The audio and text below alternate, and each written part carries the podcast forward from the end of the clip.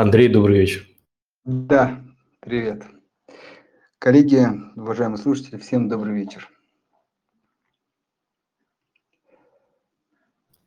Ну что ж, сегодня вторник, 6 часов вечера, а значит мы поговорим о чем-то интересном, связанном с фондовым рынком и с инвестициями в целом. Сегодня такая у нас пограничная тема.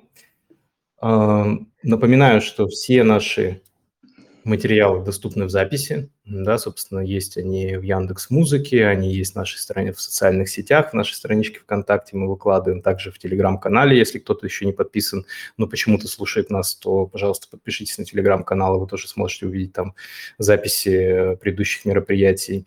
Также мы выкладываем их еще, по-моему, в YouTube. А, так, Сегодня заявленная тема нашей беседы, по крайней мере, как, как обычно, мы с нее а, начнем, от нее оттолкнемся, а закончим опять отдельное обсуждением вопросов отдельные стоимости отдельных ценных бумаг, входящих в портфель наших слушателей. Вот. Мы, последние мероприятия, они всегда так происходят. Да, сегодня, кстати, можно сказать, твоя любимая тема. Я, да, я, это, как это, знаешь, э, золотой скептик.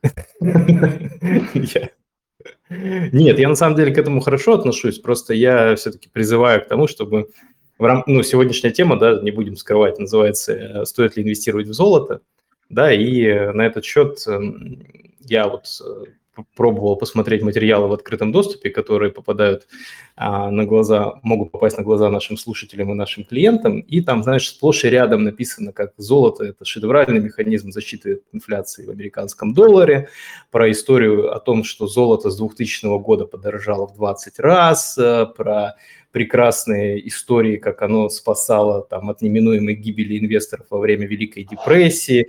Ну и в целом, знаешь, такой флер, а, что вот э, есть э, вечные ценности, и вечная ценность – это вот золото, да, что так вот, знаешь, если бегло читать по заголовкам, то складывается такое, сразу скажу, ошибочное впечатление, что, а, золото всегда растет, когда, соответственно, если что-то плохое происходит, то ты не только в золоте не теряешь, но еще и зарабатываешь.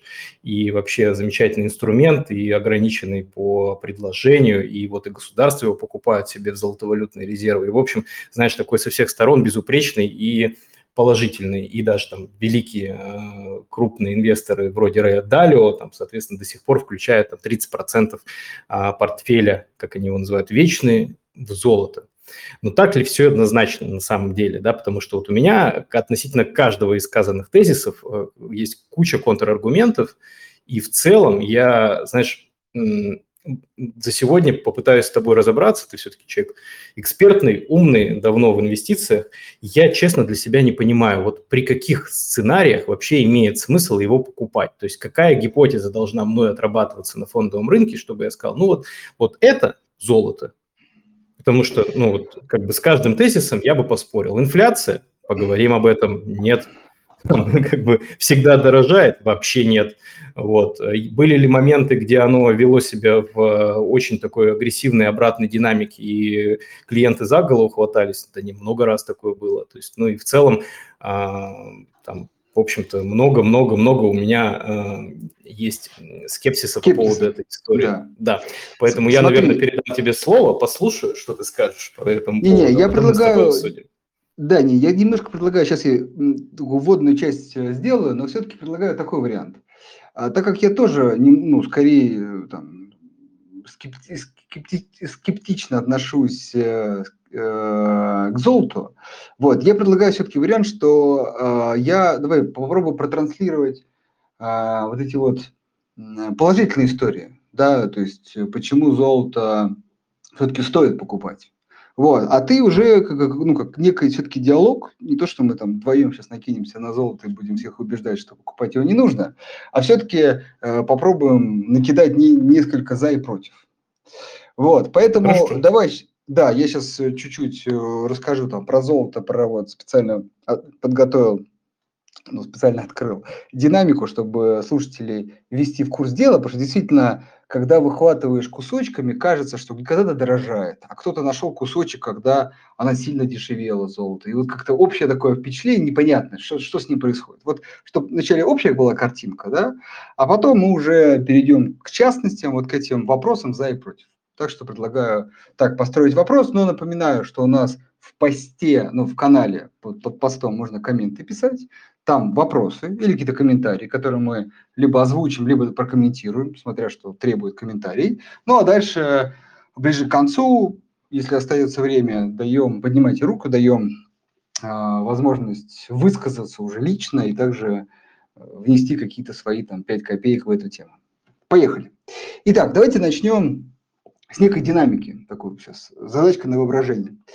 А, смотрите, а, вот тот график, который я сейчас вижу, он начинается с 1970 года. Там золото стоило, ну, что-то вот, судя по графику, близко, там, меньше, чем 50 э, долларов, э, э, так, тут, наверное, за, за троицкую унцию.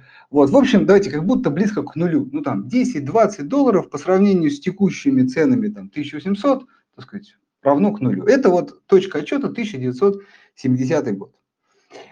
А, резкий взлет цен на золото а, происходит в 1978-1979 э, годах, когда цена золота поднимается вот примерно тут э, со 100 долларов до целых 800. Напоминаю, это вообще э, такой период экономического кризиса, когда был так называемый некий нефтяной шок, когда там Саудовская Аравия отказалась там, по политическим причинам продавать нефть в США. Все это вызвало ну, некую панику на фондовых рынках, панику в э, прилежу к инфляции, э, и, собственно, золото подорожало. Вот первый, кстати, как раз такой фундамент под первым постулатом, в кризисные моменты золото дорожает. И вот кажется, да, вот этот кризисный момент, то есть когда рынок падает, давайте определим кризисный момент, да, фонды рынок в это время так, существенно падает, а золото как раз контр э, трендово идет по отношению к фонду рынка, оно растет. И вот такой стремительный рост, еще раз, со 100 до 800 долларов, то есть, смотрите, 8 раз. И вот тут э, такой начинается уже неприятный период для золота, особенно для сторонников, что оно всегда дорожает. А, вот э, давайте так, к уже 1982 году к э, золото снизилось ну, где-то э, до 300 долларов. То есть вот с 800 до 300. То есть где-то 50, потом резко 800 и снижение буквально за год-два до 300. А потом, если не брать тут некоторые колебания, до тут, 2003 года, второго, третьего, золото так и стоило в этом узком коридоре 200-400 долларов. То есть вот э, считаете 8, ну, 8, 20 лет отсутствия роста абсолютно. Вот, вот просто вот вообще колебания, отсутствие роста. Но потом э, случается кризис э, там, доткомов, э, фондовые рынки падают, опять же, э, там, ну, тут сложно сказать, прям напрямую связано, это не связано, потому что, сейчас поясню, золото начинает расти, тут очень важно, оно, скажем так, э, не то, что там выросло, а потом снизилось, нет, оно начинает расти стремительно. А, хочу сказать, что этот период еще характеризуется тем, что в 2000 по 2008 вообще был бум а, на сырьевые товары. Напоминаю, если кто-то помнит, нефть там по 140, а, различные металлы тоже по заоблачным ценам и до сих пор при вот текущей, кажется, инфляции рост не достигнутые. Вот это был такой действительно бур, бум, кстати, мировой экономики. Росла недвижка, сырье, мировая экономика в целом, бурно рос Китай, кстати, один из главных Э, потребителей нефти, ой, нефти, господи, золота, как именно не инвестиционный инструмент, а как вот такого потребительского товара.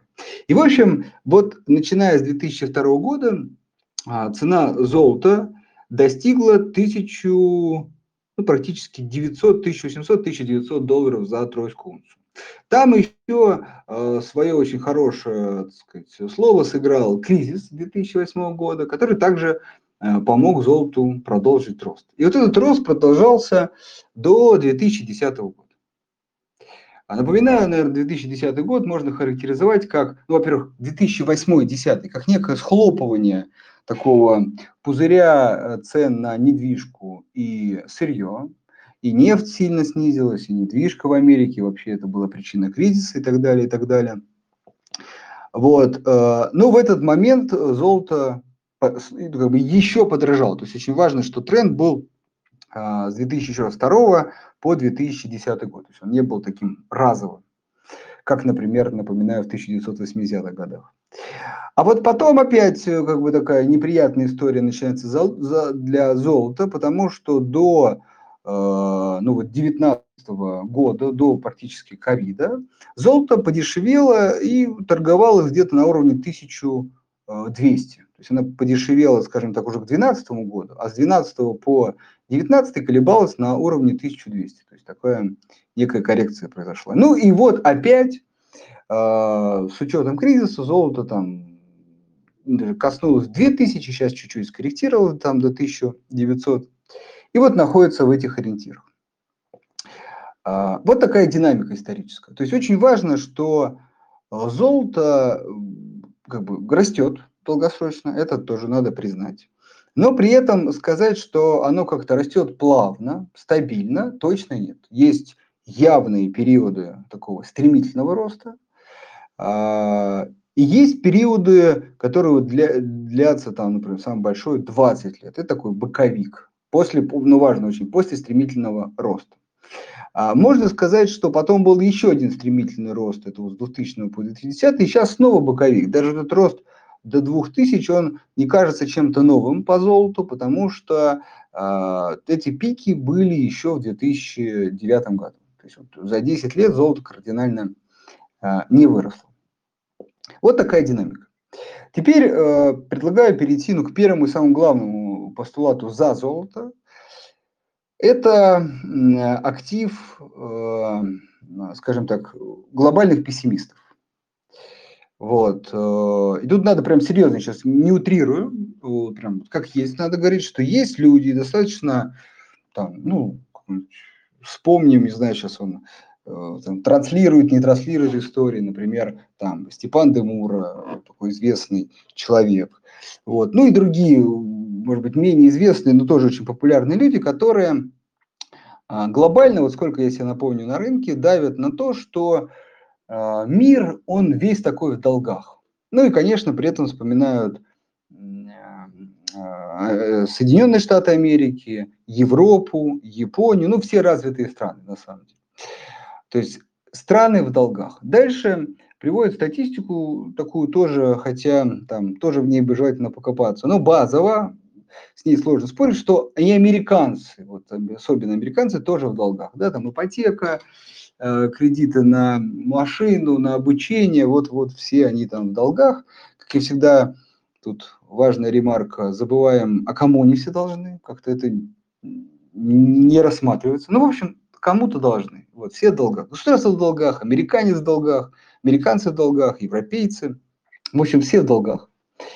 И э, если кто-то еще помнит э, такого человека, как э, забыл имя, к сожалению, но э, Хазин, да, тоже был очень популярный в свое время человек, особенно в 2008 году, в 2009, я помню, по федеральным каналам, он даже ходил, хотя я его знал до этого, где он четко рассказывал, что, ребят, все, вот, крах доллару, крах Америки и, в общем, крах вообще вот этой вот э, финансовой мировой экономики, которая строилась там долгие там, сотни лет, и вот какой-то ей подошел какой-то итог, и что-то будет новое, но после очень-очень тяжелых последствий. Вот эти вот крах 2000, кризис 2008 года, он говорил, да это так, только начало. Вот. Но э, американская экономика, да и мировая с тех пор показала лучшие, одни из лучших 10 лет роста, с учетом его размера особенно. Но, понимаете, долги никуда не ушли, эти проблемы, кажется, никуда не ушли. А, есть тоже не менее популярный ведущий, э, так сказать, ладно, не будем э, делать дополнительную рекламу, я думаю, многие понимают сейчас про кого, который тоже Э, ведет подобное шоу на Ютубе, где тоже рассказывает, тоже как бы ставит глобально на то, что все должно как бы сильно упасть. А, и, в общем, а, а, вот их главный постулат в том, что вот это все э, акции, э, ну там фьючерсы, фьючерсы на сырьевые товары, это все финансовое, что-то вот такое не от реального мира. И все это должно ну, обесцениться. И очень серьезно обесцениться. Вот. А вот люди, которые побегут продавать облигации, туда же, кстати, акции, фьючерсы, а, они что-то, ну, куда-то побегут, что-то покупать, да. Понятно, что половина побежит, там, как, еда, тушенка, гречка и туалетная бумага, вот, э, а вторая какая-то половина побежит покупать, ну, чтобы сохранить э, деньги в золото. И вот, соответственно, а, если мы, как бы, а, ну, мы можем рассматривать эту теорию, но если мы все-таки, как бы, человек, даже не мы, давайте, человек в нее верит, он как бы ставит на нее, потому что, еще раз, важный такой ремарк, я в свое время, когда, так сказать, постигал все это, честно вам могу сказать, вот проникся этой историей, так убедительно это все было, мало тогда было опыта, понимания, и я думал, ну все, как бы, то есть, ну, конец-то. Вот. А, но и он не произошел. Но как бы, э, я, кстати, недавно видел, опять же, ну, мне скинули по федеральным каналам, как вот, с кризисом опять достали вот этих ребят из некого склепа, как я шучу. Вот. И опять они вот ту же историю, что, ну, ладно, просто мы немножко ошиблись со сроком, не сейчас, а потом. В итоге... Что такое 10 лет на мировой истории, да? То есть, ну, да, ну, конечно. Это и, просто... Ну, да, да, ну это, кстати, и так, как бы это, да, может быть, не э, иронично звучало, но, знаете, как бы, если они там знаете, рассматривают циклы там сотни лет, ну вот как бы вот не тогда, а сейчас, да.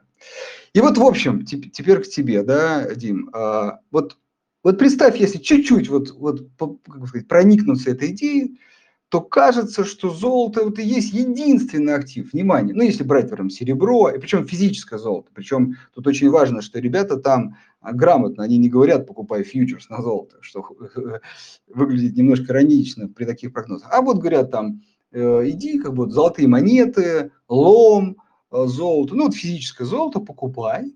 Вот, и это действительно тот актив, который вас спасет от вот этого коллапса мировой экономики. Ой, моя Тебе любимая слово. тема. моя любимая. Хорошо, давай мы эту аналогию чуть дальше с тобой продолжим. Да? То есть, ну, это же такой, условно, очень постапокалиптический сценарий с элементами анархизма, да, в котором ты буханку хлеба вымениваешь на золотую монету где-то, соответственно, в результате натурального обмена. Да, то есть, ну, такой же сценарий, потому что любой другой сценарий предполагает, что все-таки деньги и какой-то товарооборот, и логистика, и экономика, она существует. Соответственно, единственный сценарий, в котором ты как бы золотую монету спасаешь, как спасаешь себя и свою семью от голода, это где именно как бы падает, условно, там, назовем это мировое правительство, соответственно, экономика раскалывается по частям, да, и у тебя нет никакого другого инструмента, кроме как вот за это физическое золото что-то приобрести. Так тогда, наверное, имеет смысл как бы подумать о других аспектах, да, существования в таком как бы мире э, э завтрашнего дня с, с этими, знаешь, с элементами э, как бы насилия и варбанд. Ну, то есть я не очень понимаю, ну, то есть мой, мое мнение, что в таком сценарии наличие у тебя золота только укорачивает твою жизнь, а не продлевает ее. Потому что ты являешься объектом, ну, как бы, чего-то ценного. В этом смысле как бы даже инвестиции, там, не знаю, в гречку, тушенку и бункер выглядят как бы более перспективными, чем инвестиции как бы в физический металл. Потому что если ты предполагаешь, что все-таки в каком-то виде финансовая система сохраняется, экономика дальше живет, и она ну, как бы трансформируется эволюционно, то кажется, что в таких моделях логичнее, естественно, приобретать какие-то финансовые активы, которые будут востребованы. Там, те же акции, например, там, те же там, вклады, депозиты, облигации, то есть ну, какие-то инструменты, которые действительно обладают свойствами защитных активов, но продолжают, как бы, ну, он чуть менее такой, скажем, а, апокалиптический сценарий. То есть я бы так на это ответил. А, ты просто как бы, ну давай, э, не веришь, давай четко сформулируем, в этот сценарий. И... Нет, я просто считаю, что если даже предположить, что человек именно в такой сценарий верит, то кажется, что как бы физические какие-то активы, которые он должен приобретать, они должны быть чуть другими, чем золото. Я бы так сформулировал. Ну, например, ну то есть конкретно, например, еда, да, то есть вот если... Ну, кон- кон- конкретно покупаем да? гектары леса где-нибудь очень далеко от э, жилых массивов, выстраиваем там автономную инфраструктуру, учимся охотиться на зверей и как бы выживаем. Ну, то есть, кажется, что, что вот этот сценарий, он действительно продлевает твою жизнь в условиях как бы падения мировой экономики, да, а просто остаться в городе, наполненный голодными людьми, потерявшими все сбережения, но в котором, с сейфом, в котором у тебя находится пару килограмм золота, не выглядит безопасно, не находишь? я понял. Окей, хорошо. Это первое, важно. Тут э, я сейчас к слушателям обращаюсь, кто особенно, может, подключился. Мы тут э, как бы, рассматриваем разные варианты. очень важно, что Кому-то они кажутся, может быть, абсурдными, но могу сказать, что много групп и размышлений, где это, как сказать, если вы там скажете, о чем вы, вам тут сразу накидают много за вот этой теорией. Поэтому тут надо тоже к этому серьезно относиться. Окей, а, теперь а, менее такие пессимистичные сценарии. Э, за золото опять. Сценарий второй, да, в том, что а, золото просто контртрендовый актив.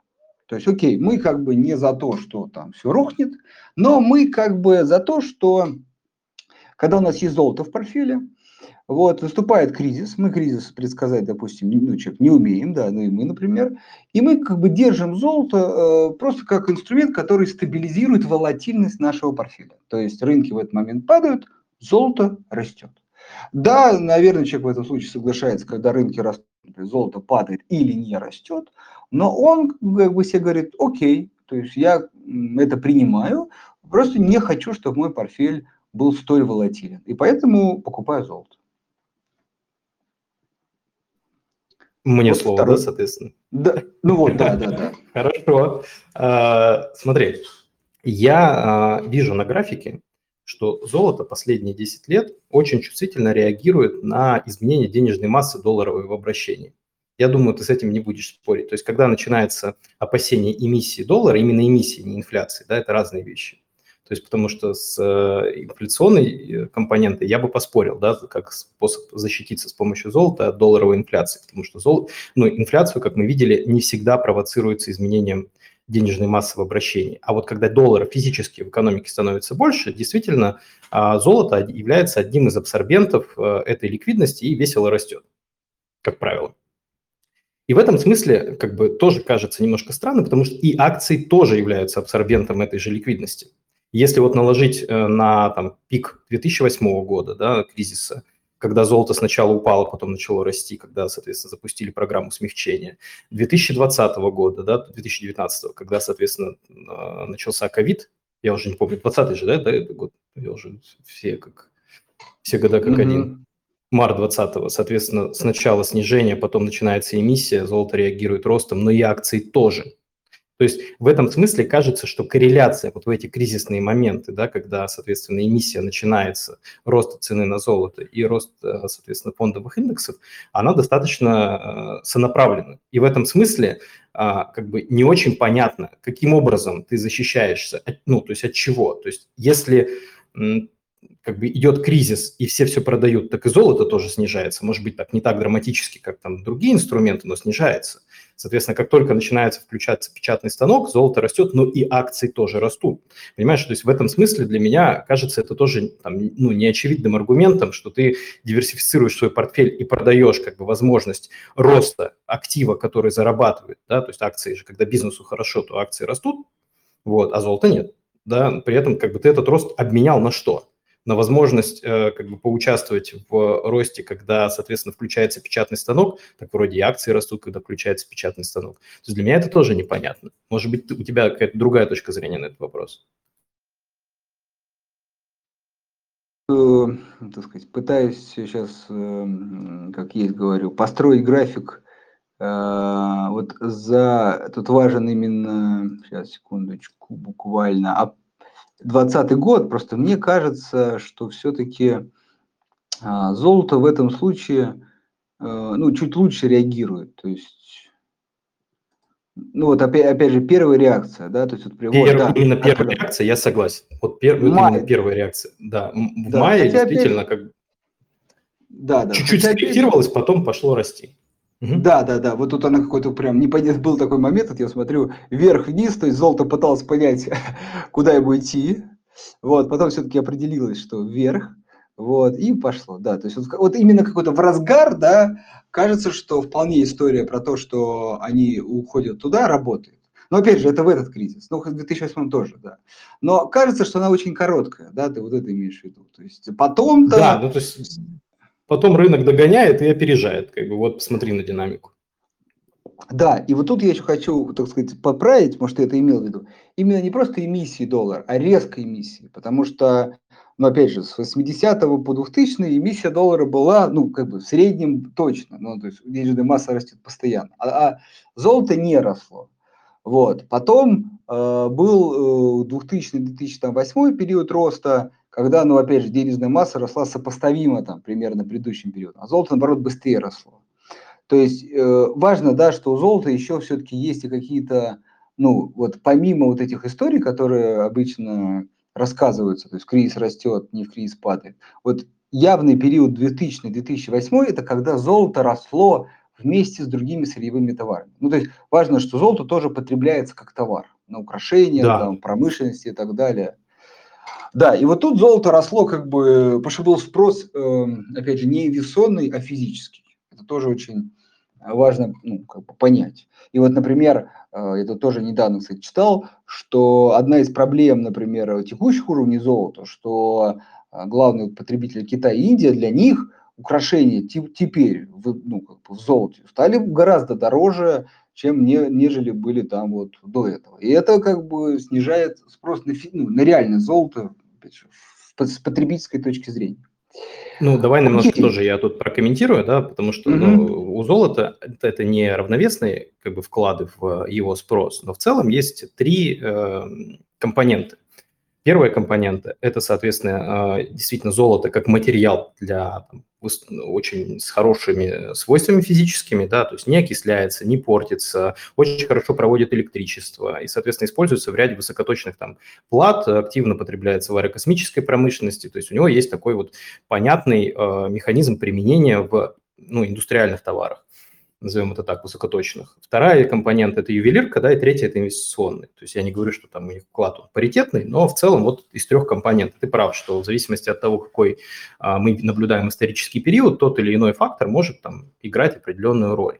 Но вот что касается помимо ювелирки, какая сейчас проблема, да, что научились э, очень хорошо очищать э, другие проводники, да, например, медь и там условно медь э, с высокой степенью очистки, она конкурирует действительно с там, с золотыми да, проводниками. То есть в этом плане там действительно тоже э, как бы человечество не стоит на месте и ищет самые дешевые способы решить ту или иную индустриальную задачу. Да, поэтому тут как бы вот этот компонент спроса, он тоже сейчас э, находится под давлением. Ну, то есть это тоже нельзя, мне кажется, не сказать.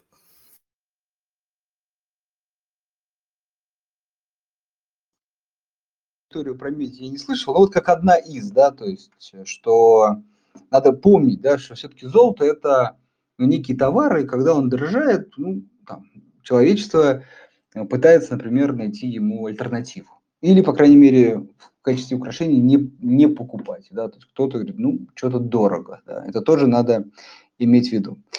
В общем, э, тогда какой второй вывод? Да? В том, что есть некая корреляция, но не столь однозначная. То есть есть и другие факторы, которые также влияют на цену золота и могут ее как бы толкать и вместе с акциями вверх, и вместе с акциями вниз. Да, и момент, когда золото ведет себя контрциклично по отношению ко всем активам, он в истории достаточно краткосрочный, и поймать его крайне-крайне-крайне тяжело. Окей. Ну, то есть, смотри, давай так тогда. То есть ты как бы считаешь, что историю, э, вот, ну, как бы опять же там, Далее, да, когда вот, разные активы, да, в портфеле, э, и они знаете, как бы уравновешивают друг друга в разные временные периоды. Там, одно лучше, второе, третье. То есть ты считаешь, что, опять же, твое мнение, да, что золото здесь лишнее? Да, я не очень понимаю сценарий. То есть, ну вот я условно, там, у меня есть выбор, да, инструменты с фиксированной доходностью, например, облигации, которые дают мне гарантированную доходность там, если эмитент э, ну, расплачивается по обязательствам, да, то есть если мы покупаем там качественного эмитента в облигациях, мы там, практически на 100% уверены, что он свои обязательства выполнит. Купоны заплатит и тело погасит.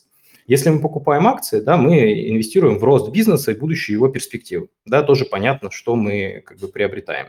В случае с золотом я не понимаю, то есть что я понимаю, что этот актив сам по себе доходности не приносит, там ни купонов никаких нет, ни дивидендов, да, это просто товар с определенными физическими свойствами, которые приобретаются в тех или иных ситуациях. И я, получается, ну как бы, я не понимаю логику, почему я а, включая его в свой портфель, обменивая да, преимущество вот этих двух там, основных моих а, активов портфеле на сомнительные перспективы как бы, вот этого сырьевого товара. То есть вот для меня вот, вот этот вопрос, он всегда был не очевиден. Я не понимаю. То есть я продаю рост в акциях, да, будущий, потенциальный, за что? Хорошо. А, ну, у меня нет ответа, как бы, тоже. Ну, не, он есть, ну, за то, что, как бы, я золоту, как бы, доверяю больше как активу вложения денег, чем акциям облигациям. Вот. То есть, вот. Окей, вот ну, так. это такая, да, субъективная точка зрения, ну, имеет право на жизнь. Да, да, психологи... ну, как бы, психологическая, псих... ну, как бы, субъективная психологическая оценка, да, то есть э, золото лежит вот там люди, например, дома или где-то там в ячейке, вот, физическое, да, а акции, облигации там, ну, где-то там записаны, электронные и так далее. Ну и плюс, безусловно, вот историческая э, особенность золота, да, как такого уникального товара и так далее, и так далее. Еще знаешь, вот что хочется тоже с тобой обсудить. Вот м, зачастую путают два принципиально разных момента в истории. Да, вот когда особенно берут очень долгую историю, там, начиная, там, например, с середины прошлого века по золоту, всегда почему-то за кадром остается вопрос о том, что раньше, да, вот до Бреттон-Вудской конференции, а, золото это была единая универсальная мера оценки стоимости разных валют. Ну, то есть все было привязано к условному золотому стандарту, да, даже если там старые денежки посмотрим, там еще времен Российской империи, там написано, что вот эти 100 рублей, они эквивалентны там такому объему золота в хранилищах, соответственно, казны. Потом этот, э, как бы, ну, стандарт отменили, да, и золото начало торговаться точно так же, как торгуются другие сырьевые товары на основе спроса и предложения, да, то есть, ну, классическая модель а, ну, определения стоимости. И вот, ну, совсем некорректно сравнивать, да, одно дело, когда ты берешь период истории, когда, ну, этот товар действительно был уникальным средством обмена одной валюты на другую, и к нему все жестко было привязано. А другое дело, когда ты берешь период 45 -го года, где как бы он в свободном плавании находится. То есть вот тут тоже важно эти периоды не смешивать, поэтому вот мы говорим, наверное, пора период именно после отмены золотого стандарта, да, когда золото торгуется как товар. Вот я именно про, про это говорю. Нельзя их смешивать. Про это просто, как, знаешь, э, в головах, да, в умах и в неком трансля... трансляции это качество золота, оно все равно продолжает иметь дополнительную какую-то ценность по сравнению с другими товарами. Хотя, опять же, ну, то есть, это история, что как бы не только же золото используется, кто-то там да, с большими суммами может использовать там всякие э, бриллианты и так далее э, для сохранения э, тоже ценности, ну, покупательной способности своего, своего капитала и так далее. Ну, ладно, давай пока по золоту. Хорошо.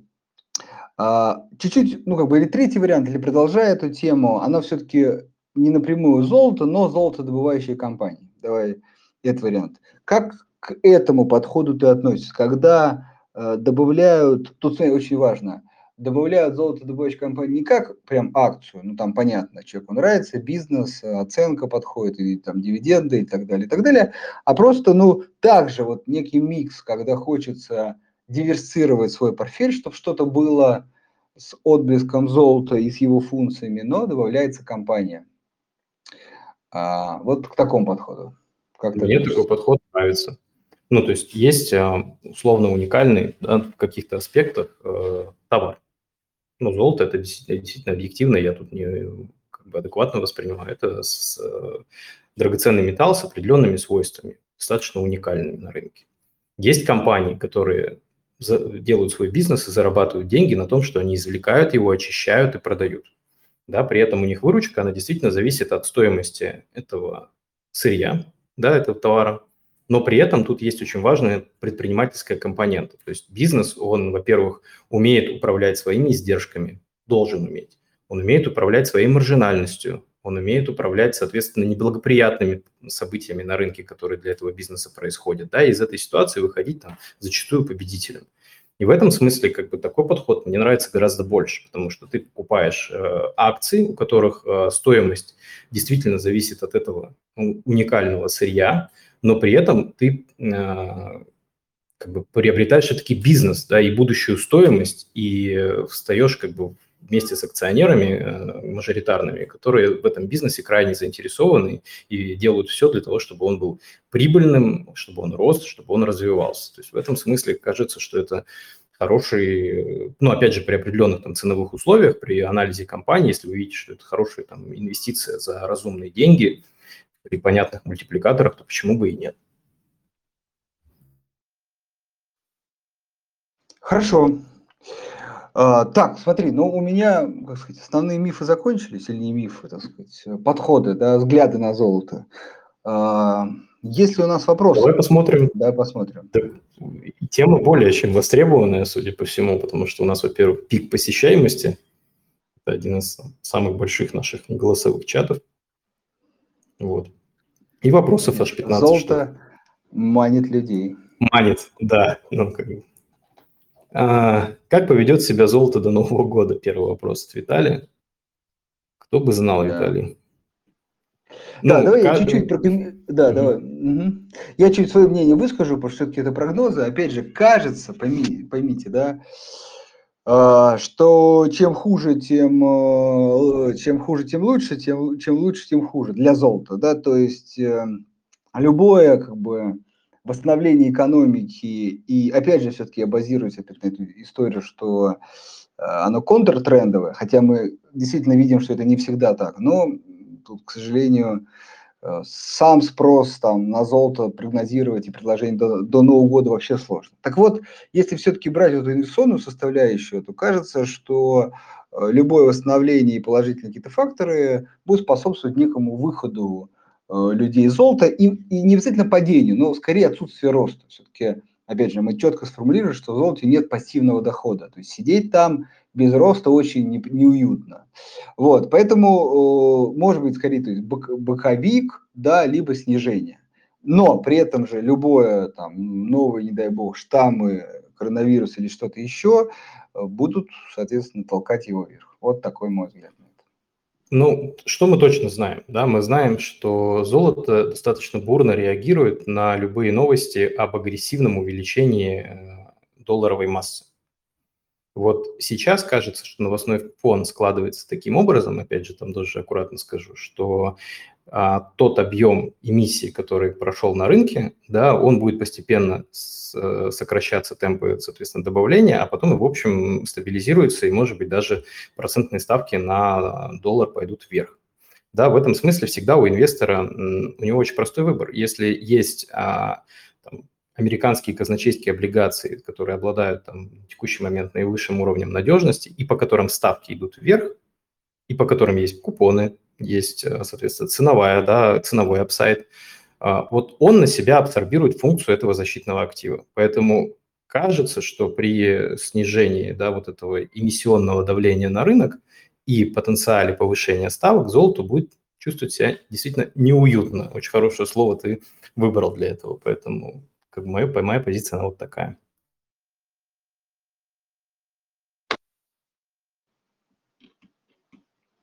Следующий вопрос? Да. Ты хочешь что добавить? Не-не-не. Есть, есть мнение, что золото теряет свойства защитного актива. Насколько это так? Вообще, какие перспективы у золота в долгосроке? Ну, я думаю, что мы, в принципе, более чем подробно эту тему разобрали, поэтому я предлагаю к следующему вопросу идти. Да, Если, да. Егор, у вас есть какой-то, да, а, более такой, может быть, точечный вопрос, да, потому что мы говорили и что-то мы не осветили, то, пожалуйста, его задайте, мы на него обязательно ответим. На какой минимальный срок инвестиций в золото будут приносить доход? Ну, здесь вот вообще, да, то есть очень сложно прогнозировать, и э, там горизонты были вот 10 лет без роста, там Андрей упомянул, по-моему, 20 даже, да, было максимальное. Да. А, с 2008 года, если вы заходили на хаях по 1800 долларов за тройскую унцию, да, только сейчас восстановился рынок до этого периода. То есть прошло уже, получается, 13 ну, лет. Еще, да, да 13 лет. То есть вот тут очень важно, хочу обратить внимание, что есть, э, как бы эта история всегда, что золото растет всегда. Ну, как бы вот инфляция есть всегда, золото растет всегда. Очень четко надо понять, нет, это не так. Да, поэтому тут срок может быть очень и очень долгим, и должно быть определенное стечение факторов, которое приведет к тому, что золото может сделать еще один агрессивный рывок. Как в РФ хранить золото в наличной форме? Когда-то Банк Москвы предоставлял эту услугу. А, золото хранится только в ячейках. А, их можно снять только до трех лет, слитки нельзя застраховать. Нет отдельного порядка хранения драгоценных металлов, чтобы это хранение не препятствовало обороту металлов.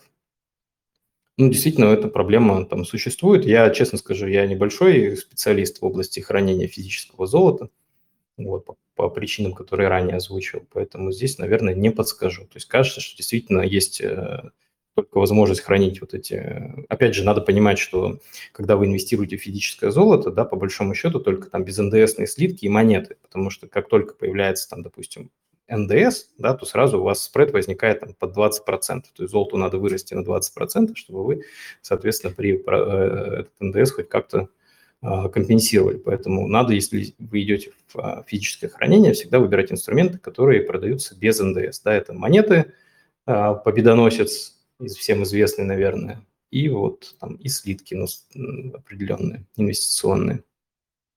Какая перспектива отмены НДС на наличный металл? Вот, кстати, следующий вопрос. Вот честно не подскажу. Пока даже таких разговоров и слухов я не слышал.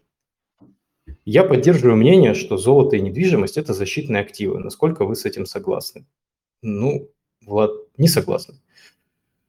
Ну, по крайней мере, да. я. Да, во-первых, тут очень важно все-таки золото и недвижимость разделить. Ну, вот кажется, что это разные действительно два актива. Еще раз, у недвижимости есть этот пассивный доход – у золота нет. Ну, а вот теперь к вопросу золота, насколько защитным, вот мы обсудили.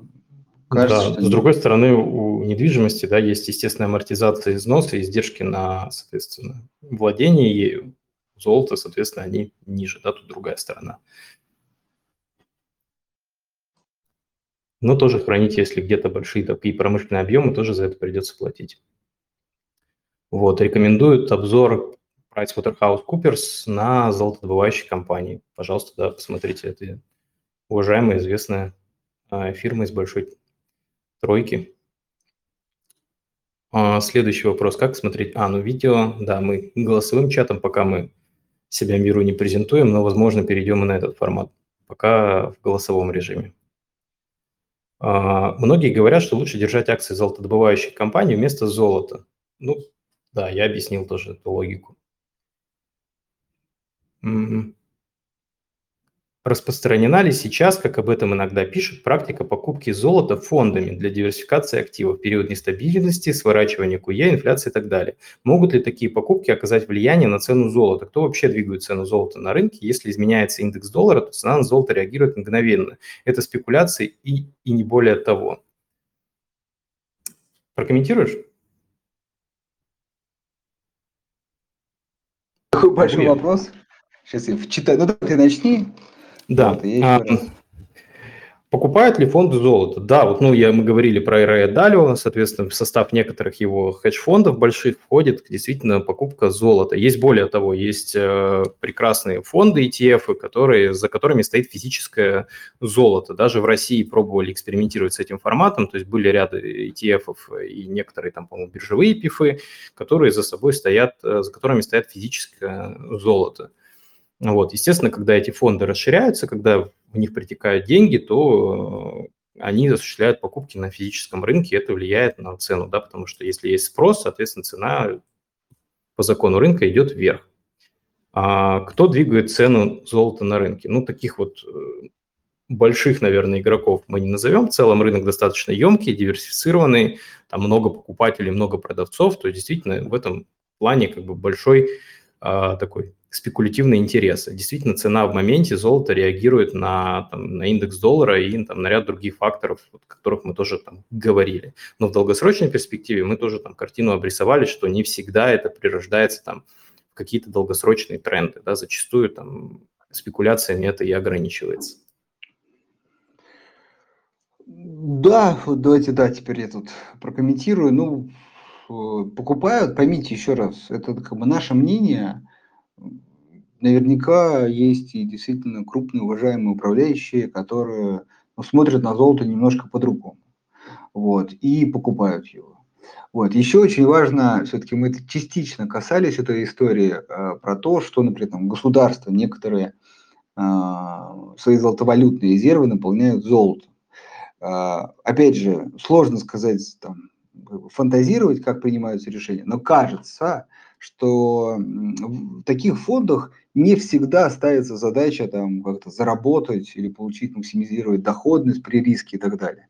Иногда она ставится, может быть, вот просто диверсифицировать, вот, э, там, или отвязаться от чего-то, да, к чему не хочется быть привязан. То есть задача не только нацелена на доход, но и какие-то другие факторы, которые определяют покупку именно золота фонд и так далее. Да, я бы еще сказал, что, наверное, там есть одна из, одно из мнений, что приобретение золота в золотовалютные резервы а, в том числе делается как, например, там, последняя страховка там, от санкций. Да? То есть все, если вы посмотрите на а, типы вложений компаний, ну, стран, которые находятся под жесточайшими санкциями, очень многие из них выбирают именно золото, потому что этот товар, он а, в любом случае как не привязан к какой-то национальной валюте, он может служить средством платежа до сих пор, да, хоть и ценообразование у него происходит в долларах. То есть это некоторая такая еще дополнительная страховочная компонента, что, в общем, рассчитаться золотом сложно, но можно, да, то есть в этом плане такую функцию, наверное, тоже а, берут в расчет, когда такие решения принимаются, что вот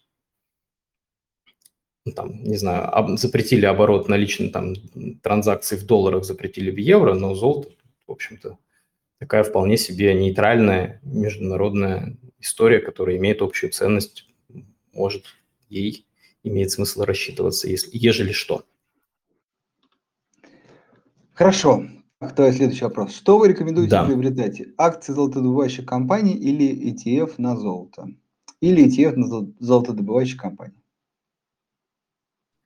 Ну, мы здесь, мне кажется, тоже подробно достаточно поговорили про нашу там позицию. Да? Если а, как бы, опять же, там, три сценария. Да, если вам интересен этот актив, вы верите в его долгосрочные перспективы именно как актива, да, то логичнее, наверное, приобретать там акции золотодобывающей компании, потому что они и э, коррелируют с ценой золота, и при этом имеют дополнительную такую бизнесовую добавочную компоненту, да, и в целом это а, там, инвестиция в долгосроке при там, нормальных сценариях чувствует себя лучше, чем, соответственно, золото само по себе. Если вы э, такой, в общем-то, скептик бизнеса, да, вам сложно покупать акции, вы считаете, что это там рисковый волатильный актив, он вам там не подходит, да, имеет смысл рассмотреть там в той же логике ETF, да, на золото, там какой-нибудь крупнейший штатовский или, соответственно, отечественные аналоги. Если же вы сторонник апокалиптических теорий э, и хотите покупать золото в физическом виде, покупайте золото в физическом виде. Вот зависит от того, какой как бы, логики э, при инвестиции в золото, зачем вы его покупаете, да, какую цель, э, какую гипотезу вы отрабатываете инвестиционную в рамках вот этого подхода. Хорошо. Вот следующий, как мне кажется, опять же, такой важный вопрос. Связана ли цена на акции золотодобывающей компании с ценами на золото прямо? Ну, как любая компания, да, у, у нее есть как бы сырьевая история, ну, например, это же не только специфически для золотодобывающей компании, для нефтяных то же самое, для металлургов, а, ну, все, кто зависит от цен на то сырье, которое они производят и продают. А, то есть у них есть корреляция с базой ценой на их товары, это нормально, да, это логично. А, с другой стороны, у каждого бизнеса есть некоторая специфическая внутренняя история. Это объем долгов, который есть у этой компании. Это там, состав акционеров, которые там этой компанией владеют. А, рынки сбыта, на которых они оперируют. Да? То есть есть э, достаточно много факторов, которые влияют на этот бизнес. Да, там в позитивном или в негативном ключе, помимо базовой цены на их товар. Вот, поэтому как бы, корреляция такая не всегда, она супер однозначно. Не для всех компаний это правило работает. Да? То есть надо тоже выбирать, надо по, по возможности покупать хорошие компании, не покупать плохие, мудрость от капитана очевидность. Вот, то есть идея в том, что надо, конечно, проанализировать там среди золотодобывающих компаний, выбрать те, кто по соотношению там цены и качества того бизнеса, который они ведут, будут оптимальны. Окей, да, я только добавлю, ну, прям это тоже очень очевидно, там, например, поле золота, полиметалл в России, там, при росте золота действительно очень активно, так сказать, отыгрывают этот положительный фон. Так что связь действительно есть, и она существенна. Да. Так. Э... Ожидаем ли мы падения или коррекцию рынка после объявления о сокращении стимулирующих мер? Ну, как минимум давление на рынок будет. Да, тут вопрос, На какой коррекции, да, какой коррекции. Ну, там, в день объявления практически могу точно сказать, да, то есть вот где-то там, да, если это, конечно, не будет, знаете, как, как бы, э, как это часто бывает, э, словесной интервенции, то есть там на какой-то встрече сказал там руководитель там, од, ну, там один из участников там, решения ФРС на другой, и уже рынок как-то начинает закладывать, тогда, может быть, и не будет. Ну, в общем, конечно, это, это как встречный ветер негатив, вот, э, коррекция может быть. Проблема вся, еще раз, не в том, что там будет, не будет, а вопрос, когда и какая. Вот, а это самый сложный вопрос, на который ответа нет. Так что, в общем, да, если, как сказать, без, без конкретных цифр, то да, вот, а с конкретикой уже сложнее. Много прогнозов по акциям золотодобывающих компаний. Барик Голд, Полюс с ростом до 40% стоимости как раз в перспективе до Нового года, ну и, и в течение следующего. Причем как на наших сайтах, так и на западных. С чем это связано? А, ну, надо, во-первых, читать эти обзоры, да, и, прог... и на что основывается этот прогноз, то есть какие компоненты выделяют коллеги в плане аналитики, что они считают, что там изменится, почему рынок туда придет. Но, опять же, кажется, да, что зачастую, а, знаете, в сырьевом бизнесе, который добывает, цена отыгрывается с э, некоторым запозданием. Особенно там надо понимать, что акции золотодобывающих компаний, они, как правило, не, не обладают там какой-то супер большой капитализацией. Если в индексы и входят, то с небольшими долями. И поэтому как бы на радаре а, инвесторов да, не стоят, так скажем, в первую очередь в покупках. В основном смотрят за динамикой именно сырьевой а, базы.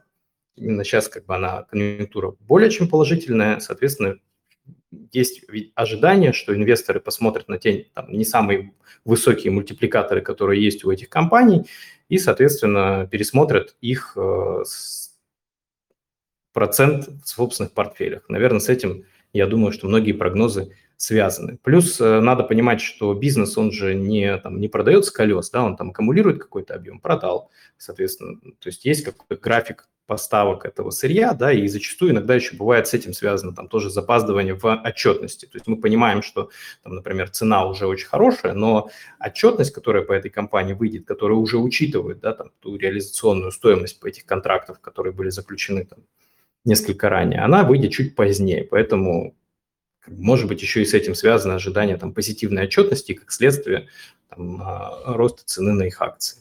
Но, опять же, это все носит вероятностный характер, это тоже надо понимать. Что вот у Поле Золота есть и такая существенная инвест-программа, они там планируют наращивать э, добычу, поэтому тоже с этим частично связано. Там, не берусь согласиться с оценками там, 40% плюс-минус, более или меньше, но в общем, просто тому, что эти компании, ну, Полюс, конкретно, да, Полюс, имеет еще инвест-программу, которая призвана увеличить его производственные, ну и финансовые, как следствие, показатели.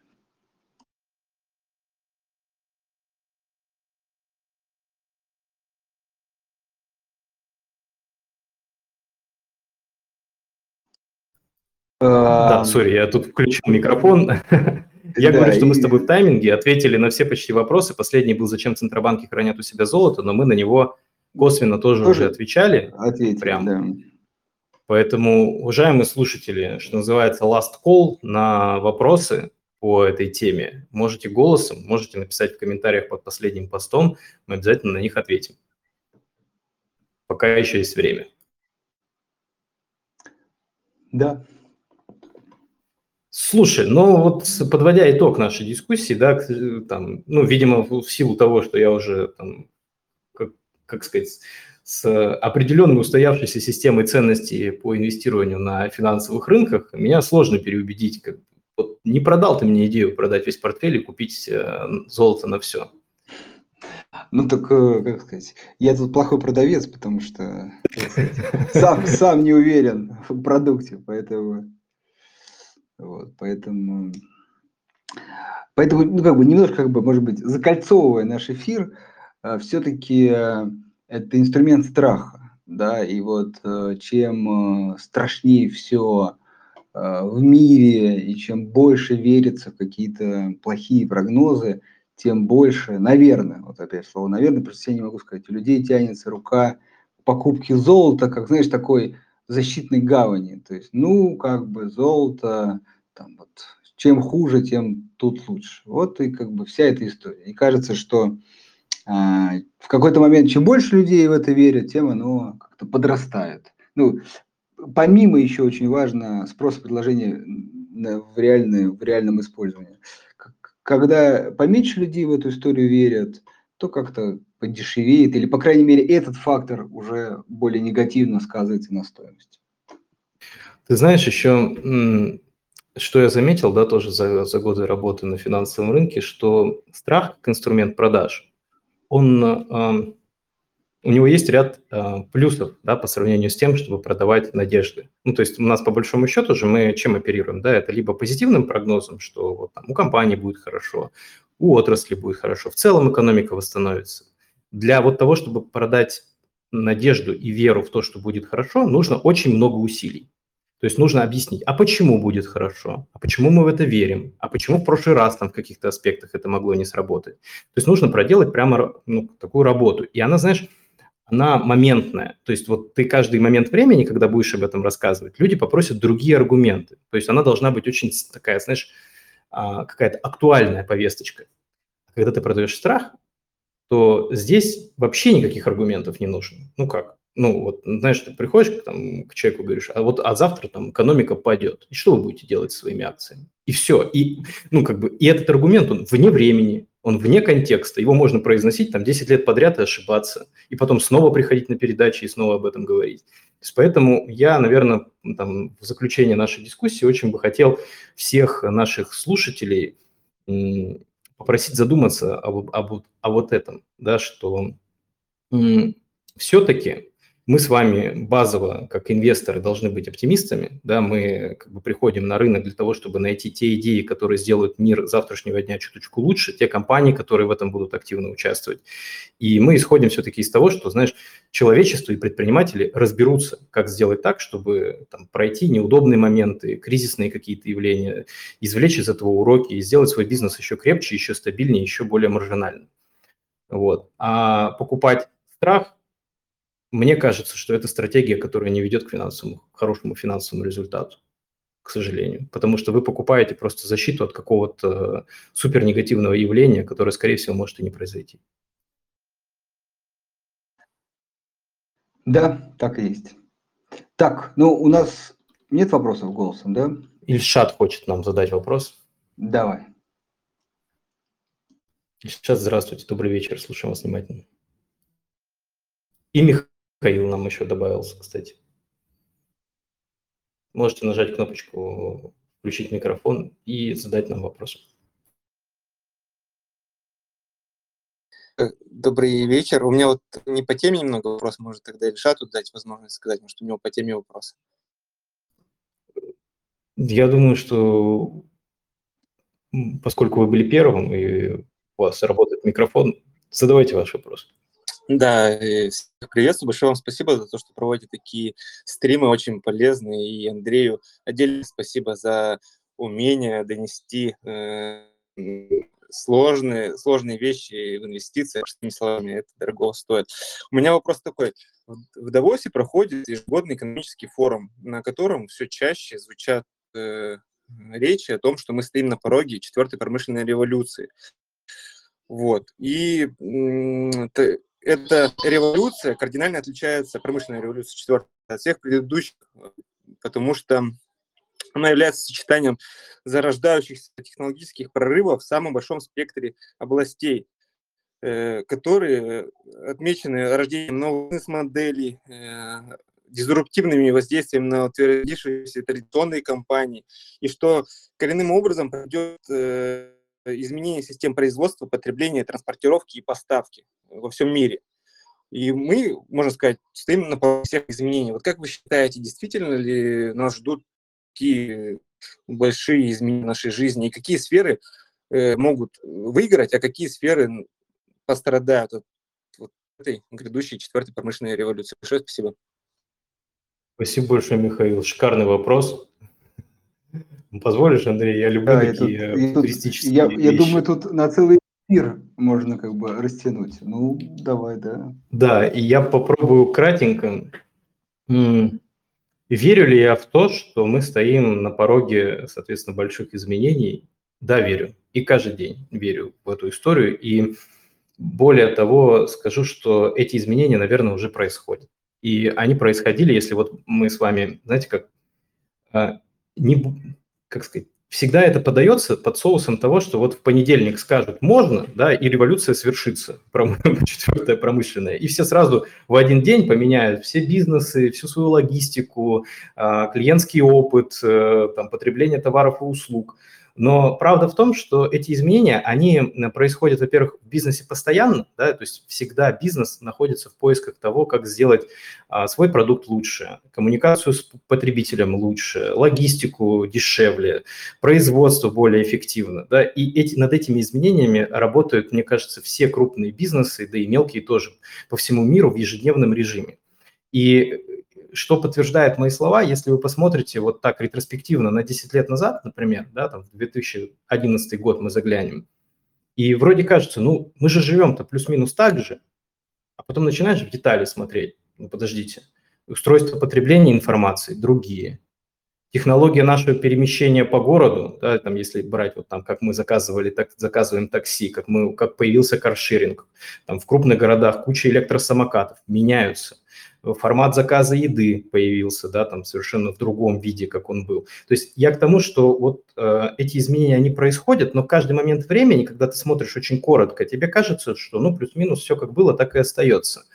И, опять же, кажется, что эта революция, она происходит, и она и будет происходить. Но бизнесу, к сожалению, он не может за один день поменять полностью производственный цикл, полностью логистическую цепь. Он будет это делать постепенно, и мы с вами будем свидетелями этого, но на протяжении какого-то достаточно продолжительного времени. Но то, что это будет происходить, это уже сейчас происходит. Вот мое мнение. Я давайте кратенько отвечу, скорее даже не отвечу. Вот у меня действительно это хороший вопрос, и он глубокий. Э, есть один э, как бы под вопрос, на который пока нет ответа, честно, я не сформулирую. И вы его озвучили. Это, как вы сказали, поменяются лидеры. Вот это пока вопрос. Поменяются ли лидеры? Понятно, что точно те, кто, как сказать, не трансформирует свой бизнес, согласно там новым требованиям, они, понятно, выпадут, да, но э, будет ли такая картинка, когда, ну, скажем, через, например, там, ну ладно, 10, совсем короткий срок, через 20 лет условный S&P 500 будет состоять из совсем других бумаг. Вот, вот, вот, вот пока непонятно, может, ты, Дим, тоже свою вью на это скажешь. А, понятно, что сектор IT там будет расти, потому что ну, просто он востребован другими отраслями. Но вот в других отраслях лидеры останутся те же или нет – Пока кажется, что да, но вот однозначно ответа на это нет. Знаешь, я всегда на эту историю смотрю под каким углом. Вот просто есть большие компании, да, у которых есть достаточно большое количество свободного капитала, и они его аккумулируют. Мы очень много видели вот э, в Apple эту историю, да, когда там объем э, денег на счетах там, превосходил там все разумные рамки, да, то есть там больше 100 миллиардов долларов одно время было просто кэшем а, на счетах. А? Стран. Я говорю, бюджеты да. стран или даже нескольких стран, да. Да, просто лежат как бы в остатках. И э, ты думаешь, ну, а зачем вы это делаете? Ведь эти деньги можно там как-то инвестировать, еще что-то. И потом ответ приходит сам собой. Это деньги для слияния и поглощения. Капитал себя защищает. Он защищает себя вот в бизнесе разными способами. Он либо делает основную свою магистральную линию, да, свой core бизнес более там, стабильным, более эффективным, либо он ищет объекты для поглощения, для того, чтобы участвовать в тех трендах, которые только зарождаются. То же самое мы видели по электромобилям, да, когда происходило. Вот там Volkswagen приобрел э, там, целый ряд активов, э, связанных с, с производством электромобилей, обменял акции хорватского производителя суперкаров на Bugatti, да, который у него был в портфеле, и купил 25% в лоб. Я к тому, что э, большие компании, они тоже не смотрят на это со стороны. Они активно в этом участвуют. Если они видят какую-то технологию, какую-то компанию, то я скорее верю в то, что они купят эту компанию, чем то, что, соответственно, эта компания там спокойно дорастет до какого-то размера и потеснит этих, ну, этих гигантов. То есть в этом смысле, э, как и у любого нормального там, предпринимателя, да, есть понятные инструменты. Либо ты развиваешься, либо ты покупаешь что-то, что еще находится там на старте. Да, и там, тот объем сделок слияний поглощений, который сейчас проходит по всему миру, он говорит о том, что там, активно крупнейшие компании в эту игру ввязываются. Вы посмотрите, как строятся там экосистемы в России, как они строятся по всему миру. Что-то делается самостоятельно, что-то является объектами покупки. И это тоже, наверное, в пользу того, что я пока не могу однозначно сказать, что лидеры рынка поменяются да, а, скорее поменяются сами эти компании, их бизнес может сильно измениться, он может там уйти в другие отрасли, он может уйти в другие технологии, но так, чтобы компания добровольно сдала свои позиции, ну, такого я не видел еще ни разу. Надеюсь, Мих... Михаил, мы ответили. Да, Nokia и Kodak. Да, вот я как раз тоже э, скорее склоняюсь к ситуации, что поменяются компании, но имена останутся те же. Вот. Но, в общем, кажется, что мир, а, что точно набирается скорость изменений. Вот. И вот, как сказать, в этой, при изменении, как сказать, этой скорости, да, а, если кто-то там зазевается, то может и выпасть очень быстро. Вот, наверное, это точно. Согласен. Так, ну что ж, еще раз, послед, последний раз я смотрю в Зачем Palantir покупает золото? Стоит ли его покупать? Palantir – это компания, которая производит программное обеспечение. Основные заказчики у нее в основном спецслужбы, инвестиционные банки и хедж-фонды. То есть это такая компания а, с очень, скажем, непрозрачной структурой доходов, да, и более того, там не очень понятно, какой же магистральный, ну, там, якорный продукт они продают. То есть в основном это такие достаточно закрытые вещи, связанные с кибербезопасностью. Вот. Выручка компании там около миллиарда долларов, рыночная капитализация 50. А, зачем они покупают на свои счета золото и стоит ли их именно по этой причине покупать? Кажется, что нет. Лучше смотреть на это все-таки как на бизнес, потому что источники дохода у них явно другие, нежели там, инвестиции в золото. То есть они все-таки на другом деньги зарабатывают, если кратенько.